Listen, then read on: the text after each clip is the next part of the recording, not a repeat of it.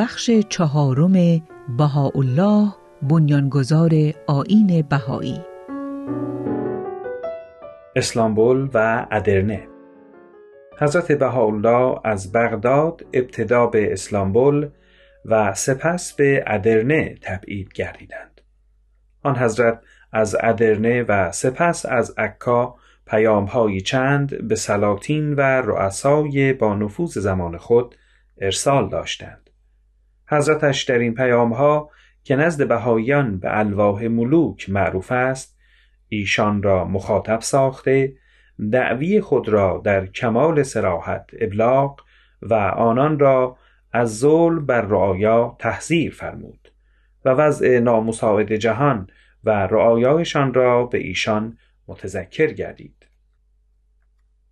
گیرنده این خطابات عبارت بودند از ناپلون سوم امپراتور فرانسه ویکتوریا ملکه بریتانیا تزار الکساندر دوم امپراتور روسیه ویلهلم اول امپراتور آلمان فرانسوا ژوزف امپراتور اتریش سلطان عبدالعزیز پادشاه عثمانی ناصرالدین شاه قاجار سلطان ایران پاپ پی نهم رئیس کلیسای کاتولیک ملوک آمریکا و رؤسای جمهور در آن ممالک.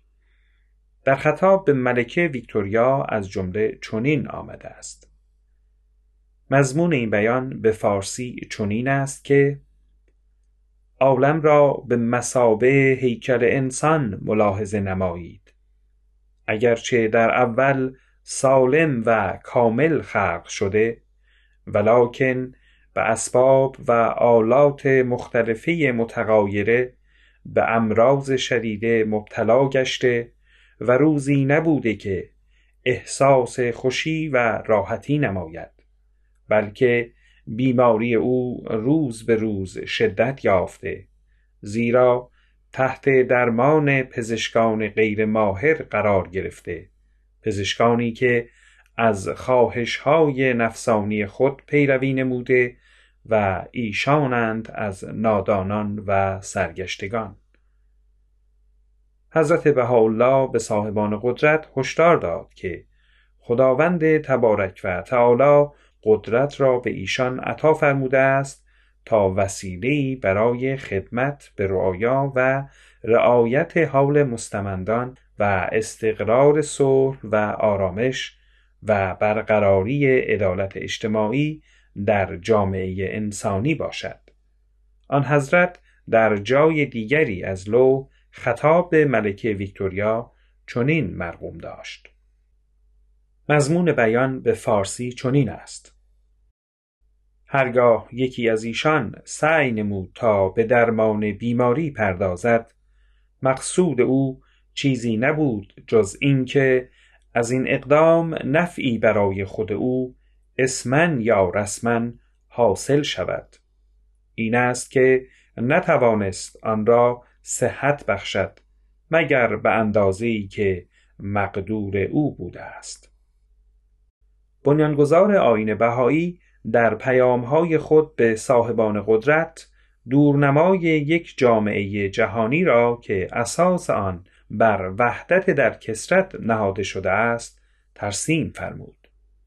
نگرش به جهان به عنوان منظومه ای واحد و ایجاد یک جامعه واحد و متحد جهانی و استقرار وحدت عالم انسانی در زمانی به عالم بشریت ابلاغ گردید که هنوز وجدان جهانگرایی و جهان وطنی بیدار نشده بود و ملیت پرستی برتری گرایی و استعمار از بدیهیات و وسیله‌ای برای تأمین منافع ملی و جزء اصول اعتقادی شهروندان آن ممالک به شما می رفت. حضرت بهاءالله در آن زمان از کنج زندان صاحبان قدرت را ندا نمود و از ایشان خواست تا ترتیباتی فراهم آورند که منجر به صلح جهانی گردد ولی به ندایان حضرت ترتیب اثر داده نشد. حضرتش در مورد عناصر یک امنیت جمعی که زامن برقراری صلح در جامعه بشری باشد از جمله چنین نگاشت مضمون این بیان به فارسی چنین است که ای گروه عمرا و پادشاهان میان خودتان صلح برقرار کنید. در آن صورت محتاج به سپاه فراوان و کسرت مهمات نیستید مگر به اندازه‌ای که با آن ممالک و شهرهای خود را حفظ کنید. هرگاه احدی از شما بر دیگری برخیزد جمیعا علیه او برخیزید و بدانید که این اقدام شما عدالت صرف است.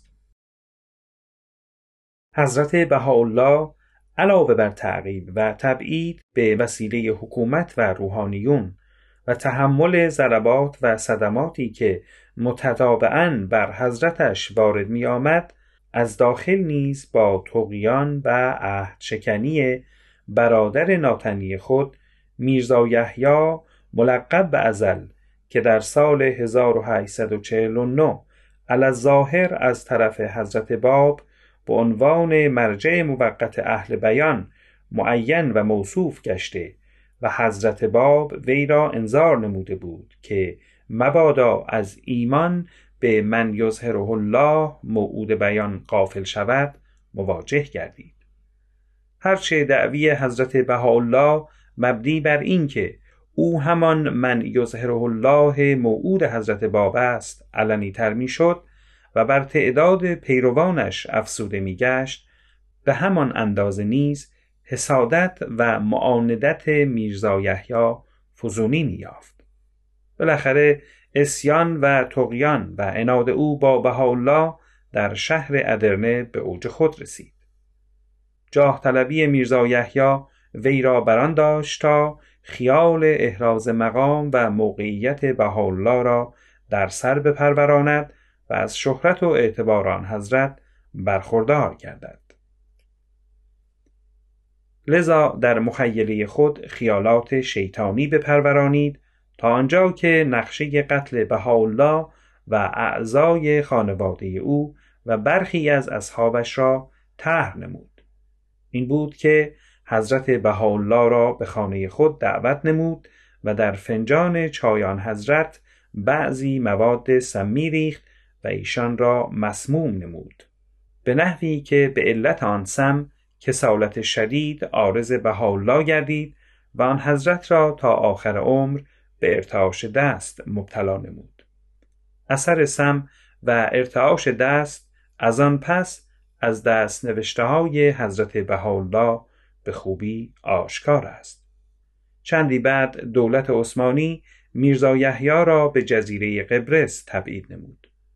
با این تبعید دعوی مرجعیت و خیال ریاست موهوم او نیز به تدریج زائل گردید.